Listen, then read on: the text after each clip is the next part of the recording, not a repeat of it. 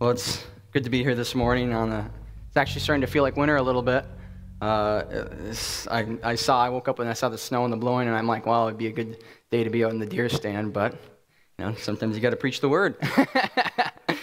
uh, so yes, we're going to be taking uh, one, hopefully one last detour from uh, from the book of Matthew.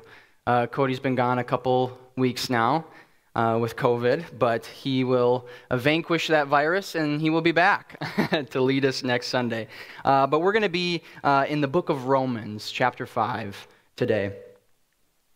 Uh, bow your heads in prayer with me. Lord, I, I, pray that the word of God this morning, Lord, would come in, in power. That you would use the word of God, Lord, to search our hearts, to to, to seek out the intentions of our hearts, Lord, and, and to conform us to our image. Lord, I pray that you would illuminate the text this morning to our eyes and to our mind, that we would understand it, Lord, that we would comprehend it, and that it would be clear to us. Lord, I pray that you apply the word of God to our hearts so that we would be people who would not just be hearers of the word, but doers as well. And Lord, I pray that you would protect me from saying anything that would not be glorifying to you or honoring to you, Lord, but instead, Lord, would what comes from my mouth be glorifying and would be from you.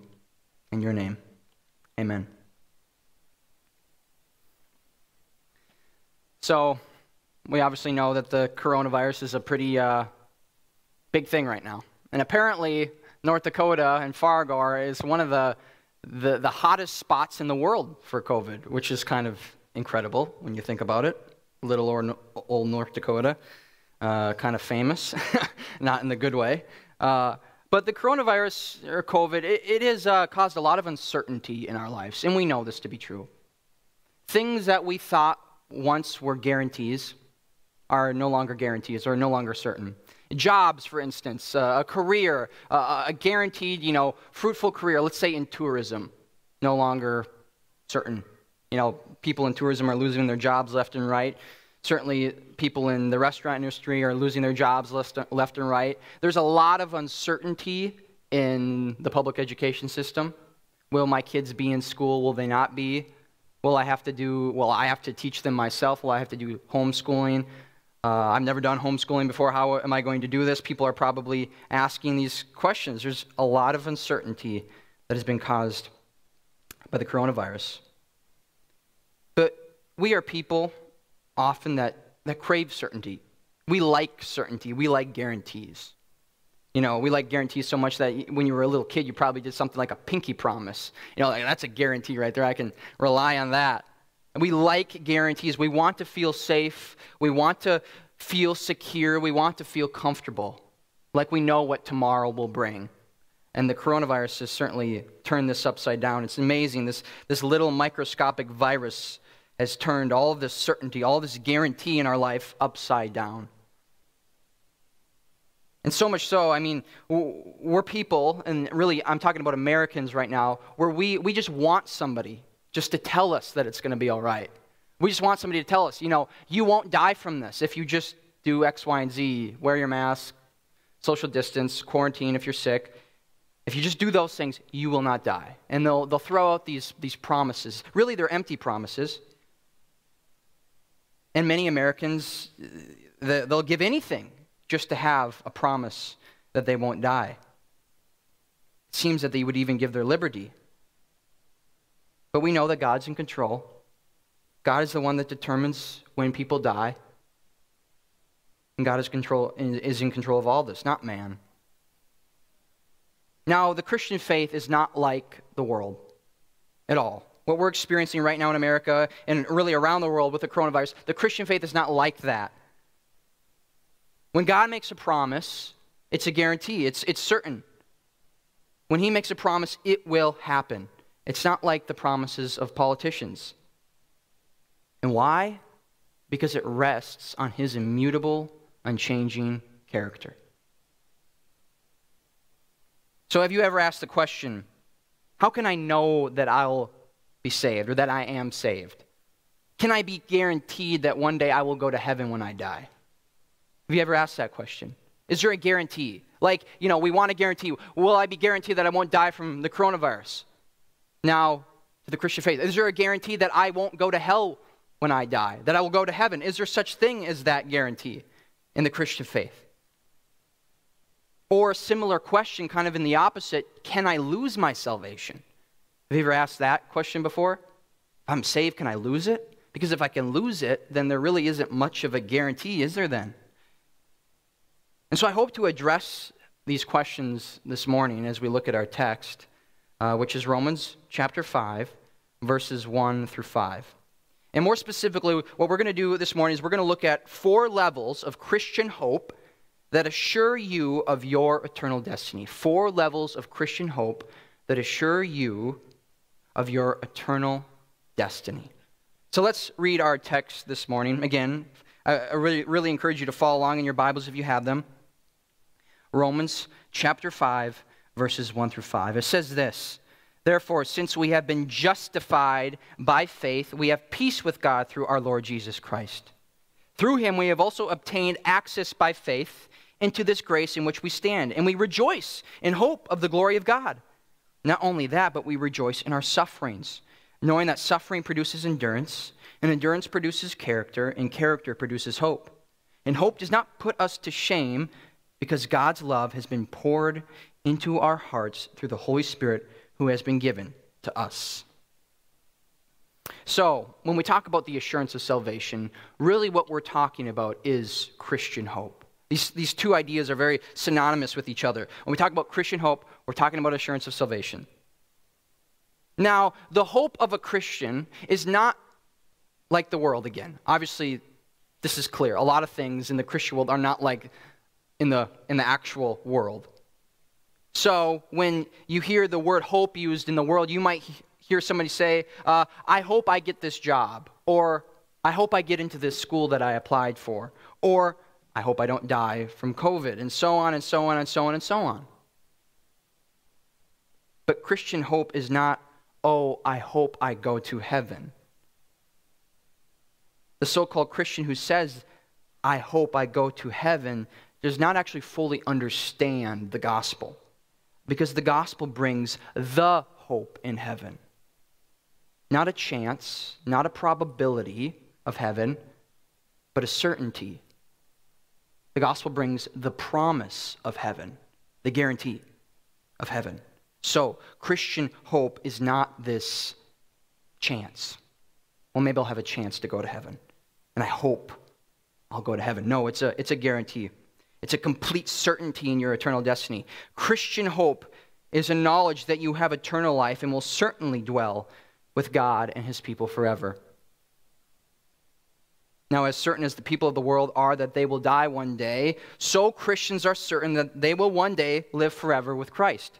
It's certain. Now, look with me at verse 1. The very first word is this word, therefore. And it's a very important word. You should get excited when you see the word therefore, because what it means is that everything that just came before this word is being connected to with what Paul is about to say here. So, what did Paul say before he said this word therefore in verse 1?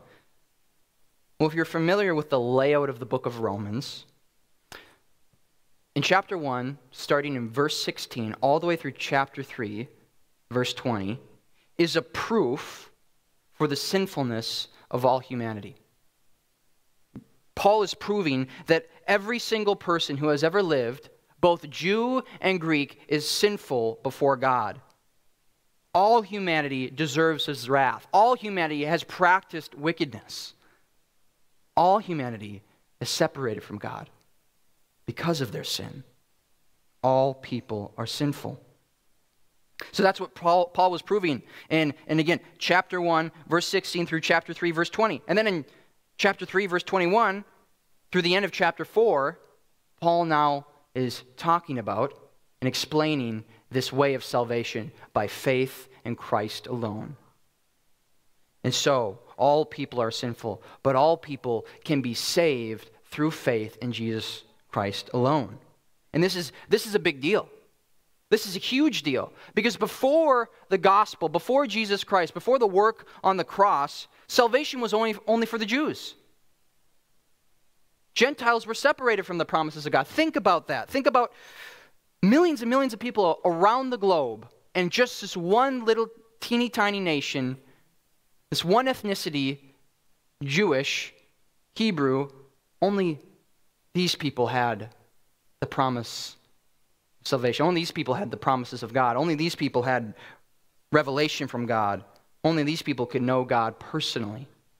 And now the gospel tells us that no, salvation has always been by faith. And in that way, salvation is for all people. It's, it's not by keeping the law, it's not by circumcision, and it's not by ethnicity. It's by faith. And in Romans 4, Paul talks about Abraham, who is the father of Israel. And he says, even Abraham was justified by faith. He believed in God, and it was counted to him as righteousness. So that's what Paul was talking about in, in chapter 3 and chapter 4. And so finally, now, we get to our word, therefore, and we are transitioning into this next section in the book of Romans. In this section, it runs all the way to the end of chapter 8. It's a really interesting thing. If we look at the theme of chapter 5, verses 1 through 11, it's the same theme uh, as chapter 8, verses 18 through 39. These are very similar chunks of Scripture, which means that these two chunks of Scripture serve as bookends to everything that is in between. And so, in some way, everything in between chapter, the rest of chapter 5, chapter 6, chapter 7, and chapter 8, all the way up to that bookend at the end of chapter 8, is about this topic of Christian assurance and hope. It all comes underneath this broad theme of hope and Christian assurance, which is a really incredible thing. So, really, what you can do is you can start to dialogue with Paul a little bit. You can go, Paul, uh, how does the flesh, how does our flesh play into Christian assurance? The assurance of salvation. How does that, how does that play in? Romans 6. You might ask, Paul, how does the law play into Christian assurance? My hope in heaven. How does that play into that? Romans 7. Paul, how does the Spirit of God play into the assurance of my salvation? Romans 8. And so it's really an incredible thing what Paul is doing here. And then we get to the very end of Romans 8, and we get the most magnificent chunk of Scripture about your guarantee in salvation. And we'll, we'll read the whole, uh, the whole text at the end of the sermon, but really, you know, its climax is that nothing can separate us from the love of God. And who's us? Who are the people that can't be separated from the love of God? The people who were bought with his blood.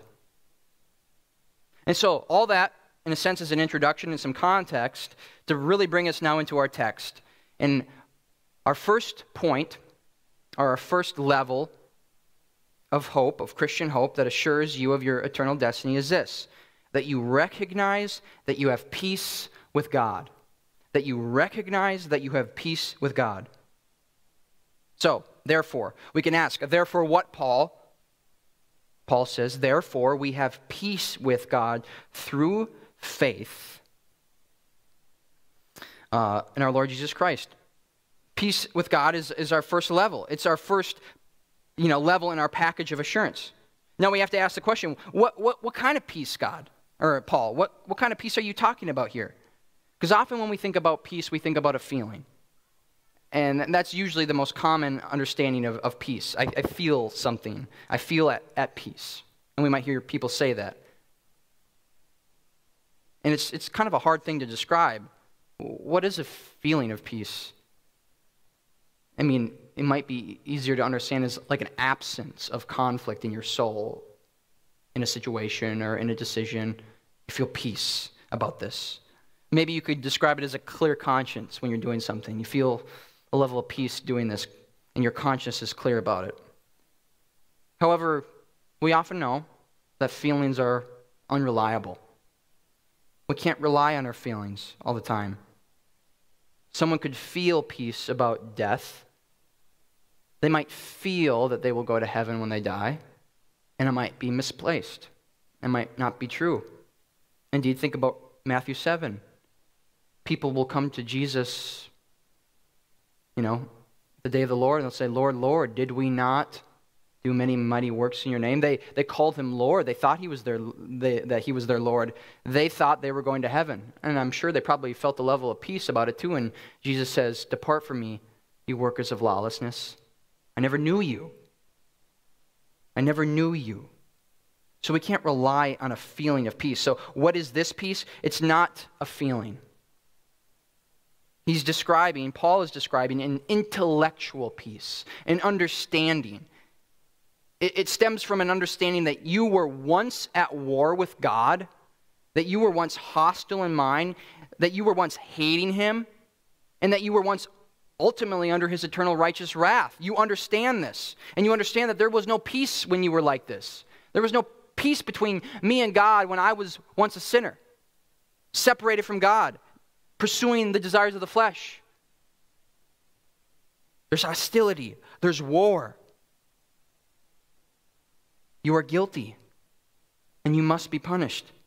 So it's not a feeling, it's a reality that you live in. Before Christ, we lived in the reality of being not in peace with God, under his wrath, ready to be punished. Indeed, there's a cosmic battle going on between good and evil, light and darkness, the kingdom of God and the kingdom of Satan. We know that the kingdom of God will triumph, the true king will win as we're learning about in Matthew in our, our study of Matthew. But there can be no peace between these sides. Light can have no place with darkness. Good can have no place with evil. And there can be no compromise. God's justice demands that he punishes sinners. So the question that we have to ask ourselves is how can we have peace with God? If I was once this person that hated God, and I was opposed to God in every way. How can I have peace? Here's the answer, and it's, it's the gospel. Christ took the punishment in our place, and we have been given the righteousness of Christ through faith.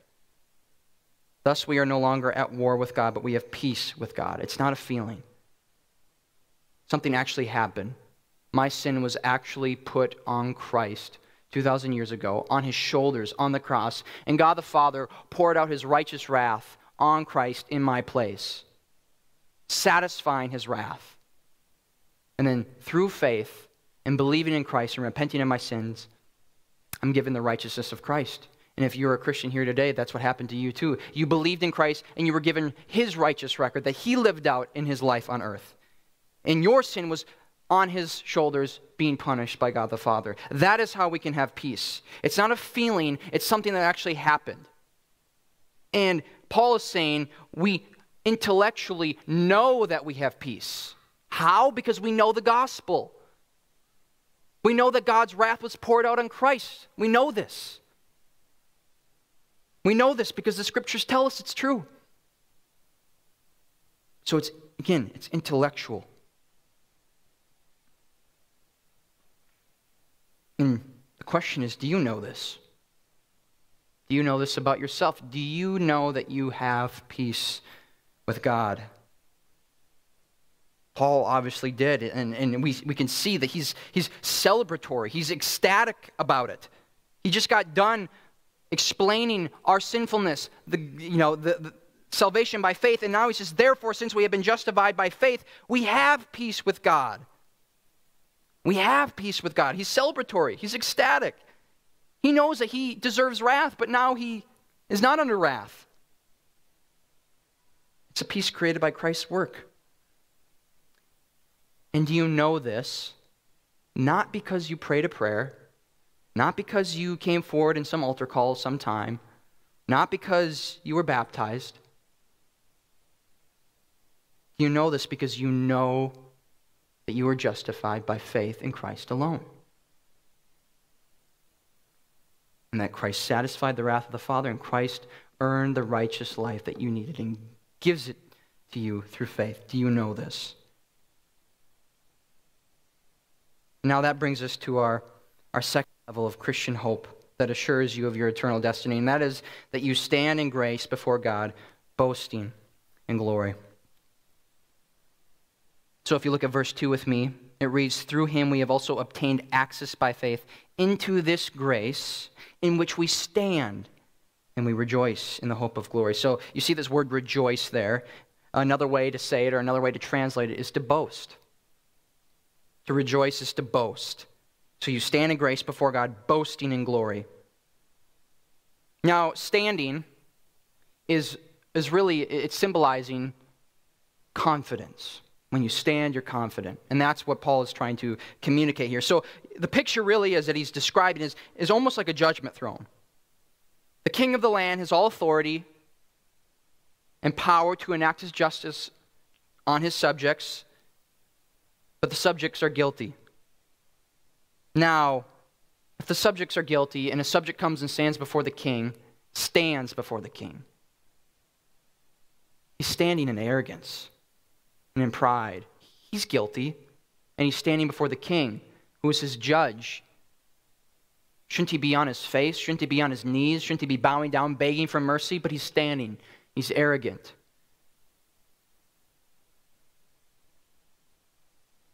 Because to stand before the king would be to equate yourself with the king. It exudes confidence, innocence, love, and acceptance. But the sinner can have no confidence before the throne of God. None. Indeed, the moment a sinner comes into the presence of God, he is undone. Read Ezekiel, read Isaiah, read these accounts of people coming into the presence of God. They are undone, they are made as though nothing. And they see that they're utterly hideous before the glory of their Creator. Yet Paul says we stand in grace which means we have a confidence. And that's the question how do we have this confidence? Why are we standing? Is it misplaced? And that's the question I want to ask. Is this standing misplaced? It may be. But the confidence that comes by grace through faith in Christ is the confident, confidence that leads to an authentic and justified standing. A confident, confidence that comes through a feeling or an experience or again, praying a prayer or an altar call, things like that, that is a misplaced confidence. But when you are confident that you have been justified again by faith in Christ alone, that is a confidence that's not misplaced. You can stand before your king because you've been made right. You are no longer guilty. And not only, not only that, but the, the king that you stand before Father, He is your Father. You're His family now. You're His children adopted into the family. You can stand. Now, this word grace is really important here. In, in this word, it, what it, it, it connotes a realm. So it's the realm of grace. It, it's, it's kind of hard to wrap your head around. You're standing in the realm of grace. And so there's two realms that you can stand in in life. One realm is that you come before the king according to your merit. And thus, in this realm, you come before the king guilty and deserving of punishment because you have reaped wickedness.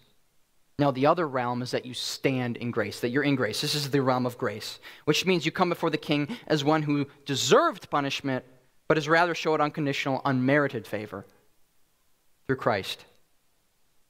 So our standing as Christians is in, this, is in the realm of grace. We do not stand before God confident because we have somehow merited his favor. We do not stand before God confident because we have been perfectly obedient to his law. There is no realm like that. There is no realm where a human being can stand before their king by their own merit. It's not possible. It, it, it, it's impossible. There's two realms. You stand before, you're, you're before the king in, in wickedness and punishment, guilty, you're before the king in grace, having been given a salvation that you did not deserve. Those are the two realms. And Paul is saying that we are standing in the realm of grace. That is why we're confident. That is why we're boasting. And we're boasting in glory. We're boasting in glory. And what is glory? Glory is our state once we are given resurrected bodies and Christ comes back and sets up his eternal kingdom. It's the new heavens and the new earth. when we are glorified, our sinful flesh is done away with completely. We're given a new resurrected body, and we are glorified. It's our state in heaven forever and ever and ever and ever. Eternity future. We will be living in glory.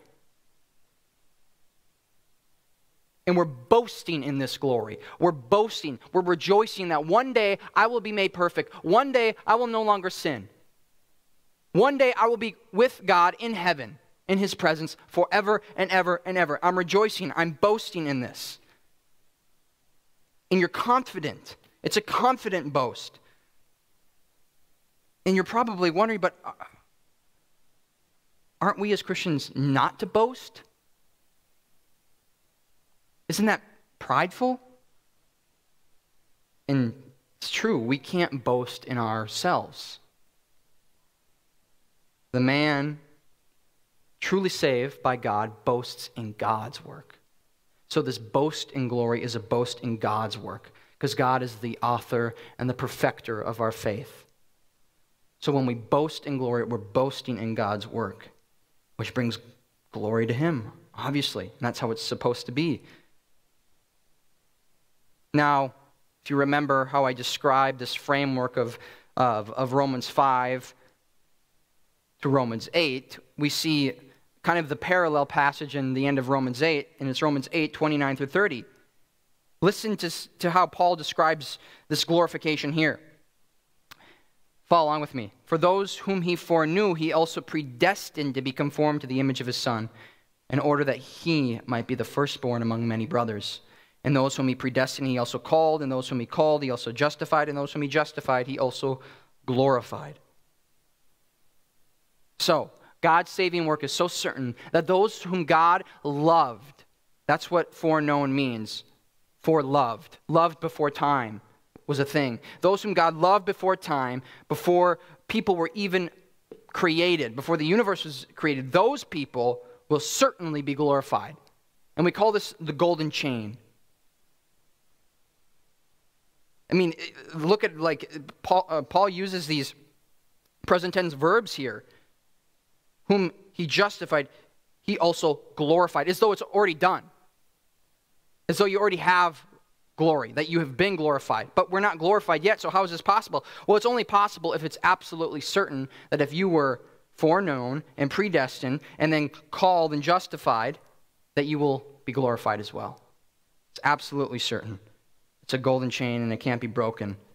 So that is why we boast in glory, because we're absolutely confident. Now,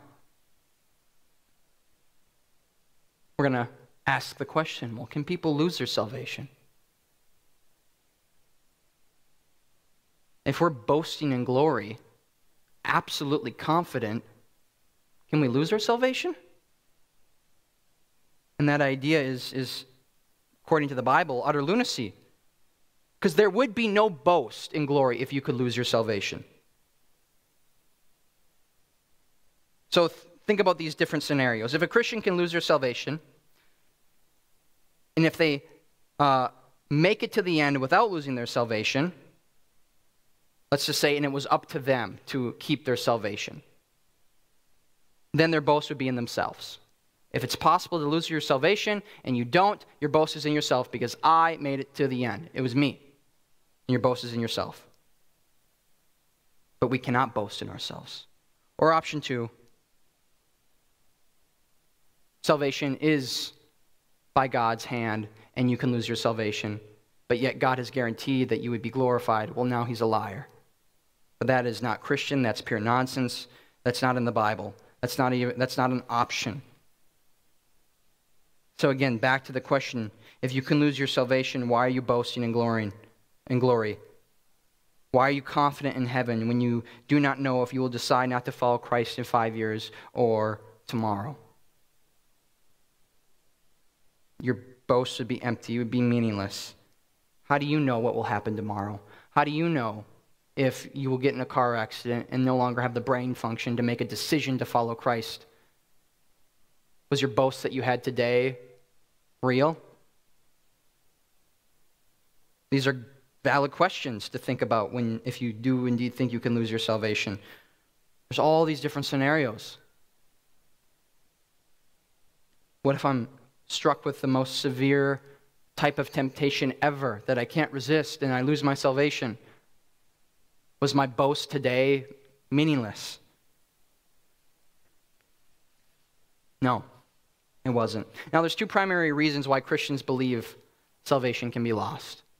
Two primary, primary reasons. The first one is this doctrinal ignorance. And that makes sense. And usually this is held by people young in the faith. And simply we just have to uh, teach them what the scriptures say. Pretty simple. We teach them what the Bible says about salvation, about salvation by faith in Christ alone, this certain work that Christ did on the cross. We teach them about Romans 5 and other passages in Scripture that talk about this assurance and this guarantee in glory. And we educate. Because nowhere in Scripture can we come to a conclusion that someone can lose their salvation. And the second one is an elevation of human experience. And this has two facets. The first one is an elevation of how you experienced your own salvation. So if you if any of you in here remember your conversion moment and you think back and you remember what happened when I was converted. And as you think back, you might remember that you chose to follow God, which is true. You believed and you repented of your sin and you were saved. It's true. But then we come to the scriptures and we learn that there's something deeper behind that. We learn that in order for you to have believed in Christ for salvation, God had to make your heart alive. The Spirit of God had to come into you and regenerate you and make you alive in Christ so that you can believe in Him. So we see that the will of God is the one that's primary or, or, or preceding the, the will of man in salvation. God first chose by his will to regenerate you. And we learn about this in the scriptures. And so we, we realize that our, our, our experience has to be tempered by the scriptures. We can't rely on our observation of reality completely. We have to rely on what the scriptures tell us is true about reality, especially what is true about our salvation. Now, the second facet of this human experience thing, and this is really fascinating, is that we think that we are unfailing in our assessment of who is saved and who is not saved. And this is, this is really interesting. It's as though we can see the heart of man as God does. So I look at Bob. And Bob, eh, he, he professes to be a Christian. He goes to church, he does Christian things. Thus, my assessment of Bob is that Bob is saved. Bob has been justified by Christ. Uh oh. One day, Bob decides to leave the faith. He says he doesn't believe in God anymore. He's not a Christian. He goes back into a life of sinfulness and wickedness. Now what? Now what do we do? Well, my original assessment of his salvation couldn't have been wrong. Thus, the only explanation is that Bob lost his salvation. Because I knew Bob was saved. You see the pride in that logic. It's elevating your own experience how you experience Bob or whoever else is in the faith that you thought was in the faith and then leaves. And we have examples of this all over. Especially, I mean, it tends to rock us when a very notable pastor, you know, who maybe has written many books and has had an amazing influence, all of a sudden just says he's not a Christian anymore. And it's like, what? How is that possible? But then we have to ask the question well, how is it possible that Judas Iscariot traveled around with God in the flesh for three years with the other apostles and disciples. And he had them all duped because at the Last Supper, Jesus is saying, Hey, one of you is going to betray me. And they're all like, Who is it? They had no idea it was Judas. And so, we can be deceived. We can be deceived. Think about 1 John chapter 2 verse 19. They went out from us but they were not of us. For if they had been of us, they would have continued with us. But they went out that it might become plain that they all are not of us. Bob went out from us because he was not of us. Because if he was of us, he would have continued with us. And that is true of anybody who says they're a Christian, then one day says they're not. They were never saved. They were never saved. And that brings us to our third level of hope. And that is, you rejoice and persevere in sufferings. Verse 3, read it with me. Not only that, so not only are you boasting or rejoicing in glory, not only that, but we rejoice in our sufferings, knowing that suffering produces endurance, and endurance produces character, and character produces hope. And hope does not put us to shame because God's love has been poured out in our hearts through the Holy Spirit who has been given to us. So, we're boasting, we're rejoicing in, in suffering. Now, this is a purely Christian thing. This is a purely Christian thing. How often have you seen a non believer rejoicing, boasting in their afflictions and in their trials and in their sufferings? You do not see it. You do not see it. It's impossible for a non believer to do this. However, Paul is not saying that we are merely boasting within suffering or in the midst of suffering, but we are actually boasting or rejoicing in the suffering itself.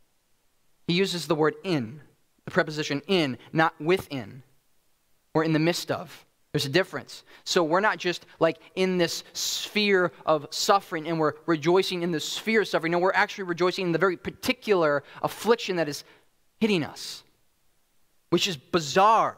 It's a total Christian thing to do this. It's, it's incredible. Now, the Christian boasts in suffering because the Christian knows intellectually that the suffering produces something desirable, something good. Again, intellectual. So far, we kind of have a pattern here, and it's, it's been a, it has to do with the mind and not the feelings. We'll get to the feelings though, but so far it's been the, the mind. We know things, and we know intellectually that suffering produces something desirable. What is it? And Paul tells us in, in verses 3 and 4. Knowing, see that word there? Knowing that suffering produces endurance, and endurance produces character, and character produces hope. And hope does not put us to shame. This is a wonderful progression. Remember, our, our, our theme is hope and assurance. Now, in, in 2 Peter, Peter is telling us to confirm your election. Confirm it. Confirm your salvation. Be confident of it. Now, if we go through this progression right here in verses 3 and 4, we confirm our election. We strengthen our confidence and our hope and glory. Now, let's start with the first one endurance. Endurance is obviously needed in the Christian life. We do need to make it to the end. We do need to make it to the end. We do need to fight this fight as though to win it. We do need to run this race as though to win it. We need to give it our all. We need to work out our salvation with fear and trembling. We need to do this. We need to have endurance. Or think about it, about it as long windedness. We need to be long winded, like a marathoner. Because we're running this, this, this race in a in a world that is hostile and against Christianity. We need to endure to the end. Now, endurance produces godly character. Now, in 2 Peter, I don't have it up there, but we see that uh, being obedient to God, living out godly character, is what confirms your election. So, this makes sense that endurance produces godly character, and then godly character produces hope. And hope does not put us to shame. So, living obediently, having a godly character, is what produces this hope or this assurance or this confirmation that you are saved. So, here's the reality about this confidence in your salvation God judges the heart, He sees the heart, and we do not. And that's why we messed up on assuming that Bob was saved when he wasn't, because we do not see the heart. However, the amazing thing about suffering is that in a moment of suffering, it's as though the physical veil is removed and we actually get to see the heart of someone. We see our own hearts when we go through suffering, and we see others' hearts when they go through suffering. And we get to see the heart for just a moment in the midst of this suffering, in the suffering. And in a sense, our true nature is revealed by fire. Put a painted piece of metal in a fire, and the fire quickly burns away the paint, and what's left is the metal underneath. And so we are put in the fire of suffering, and the paint is removed, and we get to see who we truly are. What's underneath the skin? And it's foolproof. It's really incredible. It's foolproof. Look at somebody in suffering and you will see their heart. Look at yourself in suffering and you will see your heart. It exposes us, it exposes who we really are. There's no hiding it, and it works every time. You put a Christian bought by the blood of Christ through suffering and their genuine faith will be revealed. What will be underneath? Faith in Christ, without a doubt. This person will endure, this person will persevere, and this person will boast or rejoice in the suffering. That is not to say, though, that he's, this person's jolly or happy or chipper. No, this person may be boasting in their suffering, yet be deeply burdened, deeply grieved, in a sense, miserable. Look at Job. Yet, this person finds their joy in Christ. This person boasts knowing that the suffering actually strengthens their hope in heaven. This person draws near to Christ, and this person goes to prayer and the Word and worships. And only a Christian will do that in suffering. And on the contrary, an unbeliever will always drift away every single time. And that's what Jesus says about you know, one of the seeds that's sown on the rocky ground in the parable of the sower. Some gospel seed is sown on rocky ground and does not take root. And when the persecutions or trials of the day come, this plant without roots will be uprooted and will blow away. There was no root, there was no salvation there. And that's what happens. And so we're living in a very unique time, and we'll continue to live in a unique time as all Christians probably thought they were living in a unique time. Uh, when we are hit with suffering, what we start to see is a, is, a, is a refinement of the church. Who in the church wasn't actually a part of us, as First John said? And suffering shows us. So we might see that some of these large churches right now, their, their, their attendance has been cut in half. How is that possible? Well, you put a little coronavirus suffering on this land, and you start to see who are saved and who are not. Now you really amp up the suffering, and you really see. Everything will be exposed. Suffering reveals the heart. Now, I, I want to share with you an example in history of a true Christian with true, genuine faith who went through suffering and boasted in it and rejoiced in it and persevered through it, endured through it. Now, certainly we could go and look at the example of the Apostle Paul. We see his life in his epistles and in the book of Acts, and it's incredible how he persevered through suffering and how he rejoiced in his suffering. But I want to share with you a story, well, really a letter that Adoniram Judson wrote to his sister in Christ named Sarah Hall Boardman after she lost her husband on mission as they served in Burma, which is modern day Malaysia. So, for some context, Adoniram and his wife, Ann Judson, they were the first ever American Baptist missionaries. First ever international missionaries. Now, they served in Burma, again, which is modern day Malaysia, uh, uh, uh, starting on July 13th, 1813. So they arrived in Burma July 13th, 1813, and they arrived just after their first child died at sea on the voyage over. So they lost one child at sea and then buried this child at sea. Now, fast forward to April 24th, 1827. 14 years later, and Adoniram buried his third child, Maria, beside the grave of his wife, Ann, who had died six months earlier. Judson was without family, having buried three children and his wife. They're all gone and he's in this horrible place, living in these little huts. It's hot, it's humid. Before this, he had lived in prison for two years straight in this little 30 by 40 place with 100 people in it, never cleaned, living in feces. The smell is horrendous, and you're hung upside down at night by this by your feet just so that your shoulders can hit the ground so your neck is kinked all night long. And he did that for two years. And then his wife and his last child died. This man went through suffering. And so he has been through this great suffering. Now let's jump over to this woman, Sarah Boardman. Her husband, George, uh, they arrived in uh, Burma in 1827, which was a few months after Ann Judson had died. Four years later, February 11th, 1831, George died, leaving Sarah a widow with one son alive, having already lost two children in infancy. And so, with that as the context, Adoniram writes this letter to encourage Sarah, having already passed through suffering she was presently in. So I'm going to read that letter that he wrote to her. Now, listen to these, these elements of rejoicing and perseverance. He goes, My dear sister, you are now drinking the bitter cup, whose dregs I am somewhat acquainted with. And though for some time you have been aware of its approach, I venture to say that it is far bitterer than you expected. It is common for persons in your situation to refuse all consolation, to cling to the dead, and to fear that they shall soon forget the dear object of their affections. But, don't be concerned. I can assure you that months and months of heart rendering anguish are before you, whether you will or not. I can only advise you to take the cup with both hands and sit down quietly to the bitter repast which God has appointed for your sanctification.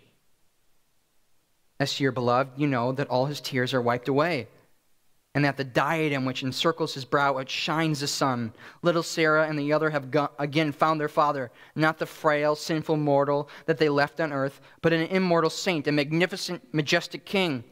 What more can you desire for them? While therefore your tears flow, let a due proportion be tears of joy. You take the bitter cup with both hands and sit down to your repast you will soon learn a secret. And there is sweetness at the bottom. You will find it the sweetest cup that you have ever tasted in all your life. You will find heaven coming near to you, and familiarity with your husband's voice will be a connecting link, drawing you almost within the sphere of celestial music. You will find that it's the sweetest cup that you've ever drinking.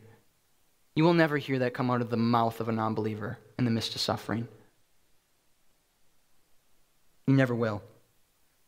Such a letter could only be penned by a man of true faith. Now, this woman, Sarah, she actually became Adoniram's second wife, and they continued to serve as missionaries in Burma. Now, the story, you know, continues to get dreary. Uh, Adoniram eventually holds Sarah in his arms as she dies. And I want to read to you the the brief account of her last words. They're on a ship in the port off of South Africa. And Adoniram says this I sat alone by the side of her bed during the hours of the night, endeavoring to administer relief to the distressed body and consolation to the departing soul. At two o'clock in the morning, wishing to obtain one more token of recognition, I roused her attention and said, Do you still love the Savior? Oh, yes, she replied. I ever loved the Lord Jesus Christ. I said again, Do you still love me? She replied in the affirmative by a peculiar expression of her own. Then give me one more kiss. And we exchanged that token of love for the last time. Another hour passed. Life continued to recede, and she ceased to breathe. For a moment, I traced her upward flight and thought of the wonders which were opening to her view. So again, confident that Sarah is in heaven. In a sense, celebratory in this moment of suffering. Adoniram was a man who went through tremendous suffering and he rejoiced in it. He persevered through it, and his hope was continued, continued to be built. His confidence in salvation was continuing to build. Again, ask yourself the question Do I rejoice in my suffering? Do I boast in my suffering? Would words like this come out of my mouth in the, in the middle of having my husband or wife die in my arms? Now that brings us to our fourth and final level of Christian hope. And that's this you feel the love of God shed abroad in your hearts. So if we follow the logic of Paul, Now, this is verse 5, and hope does not put us to shame because God's love has been poured out into your hearts through the Holy Spirit who has been given to you.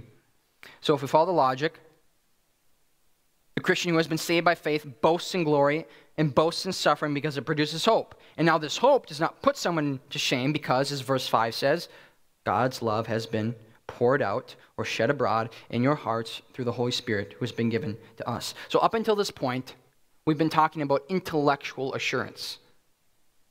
We know things, we understand things to be true about the Bible, about faith. But now we're switching to a feeling.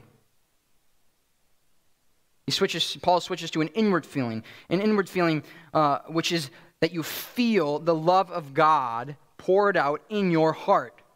So you're not feeling a love for God, Certainly, you do feel a love for God if you're saved, but that's not what Paul is talking about here. He's talking about that you feel God's love for you poured out in your hearts through the Holy Spirit. Holy Spirit.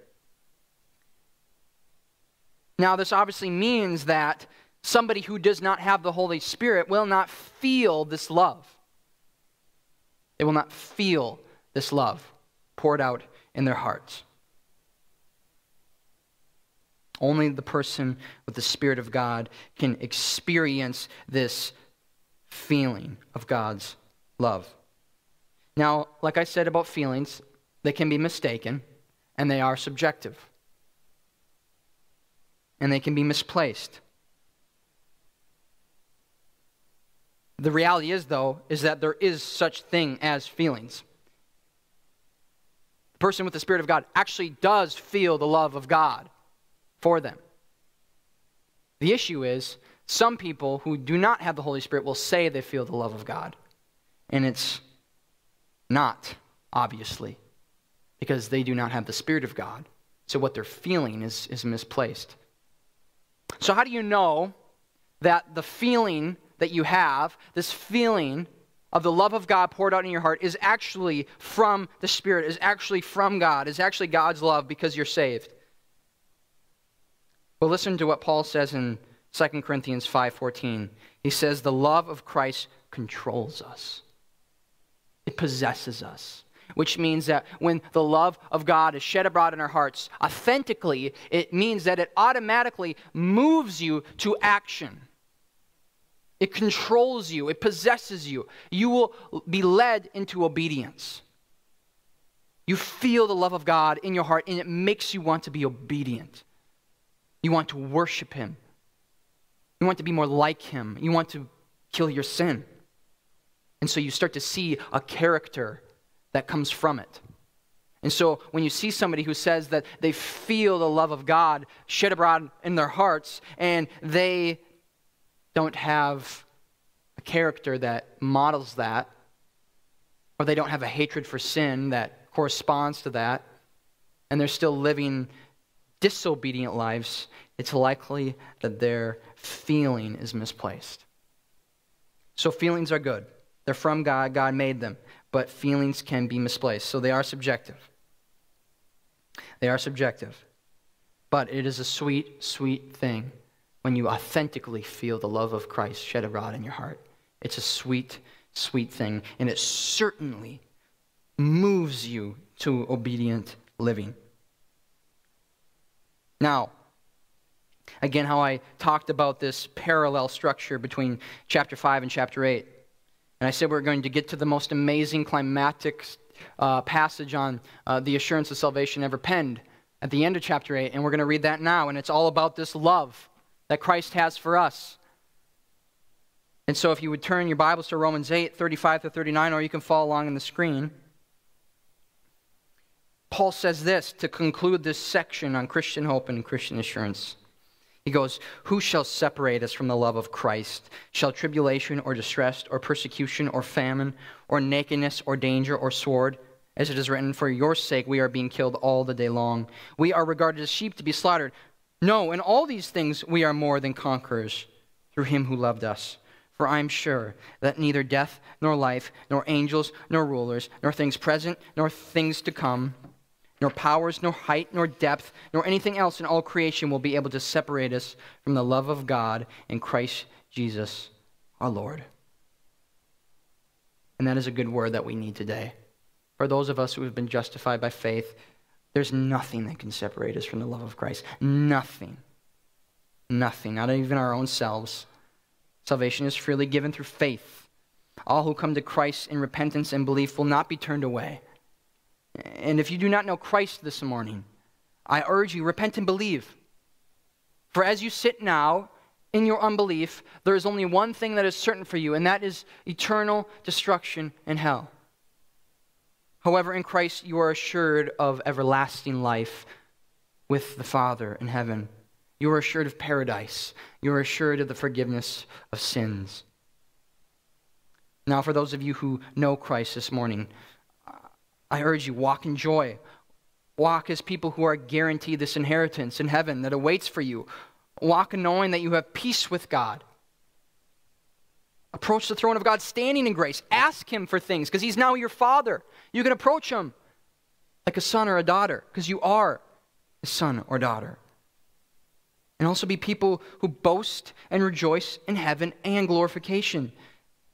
And then do, do not be ashamed to proclaim your anticipation for heaven to all who are around you. Sometimes we can feel a misplaced feeling of shame when we're around non believers to boast and rejoice in our hope in heaven. And certainly be people who rejoice in suffering.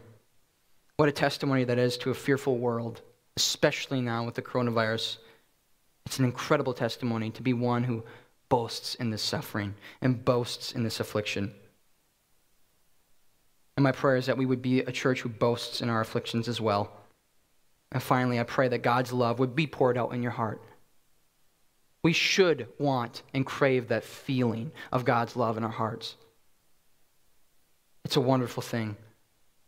And then let, let this feeling of love propel you to an obedient life. Let's pray. Lord, again, I thank you for your word. I thank you for the promises that you have given us in your scriptures to know, to understand, to trust, to believe in. Lord, they are a sure foundation. They are a rock, Lord. And everything else is sinking sand, Lord. But we, children of you, stand on this rock, stand on your promises, Lord. And we hope. We have this unshakable hope, Lord, this certainty, Lord, that we will one day be in heaven. Lord, I thank you for your grace. I thank you for your salvation, Lord, that you accomplished on the cross, Lord, taking our sin on yourself and facing the wrath of the Father in our place, Lord. Would we continue this week boasting in glory and boasting in suffering? In your name, amen.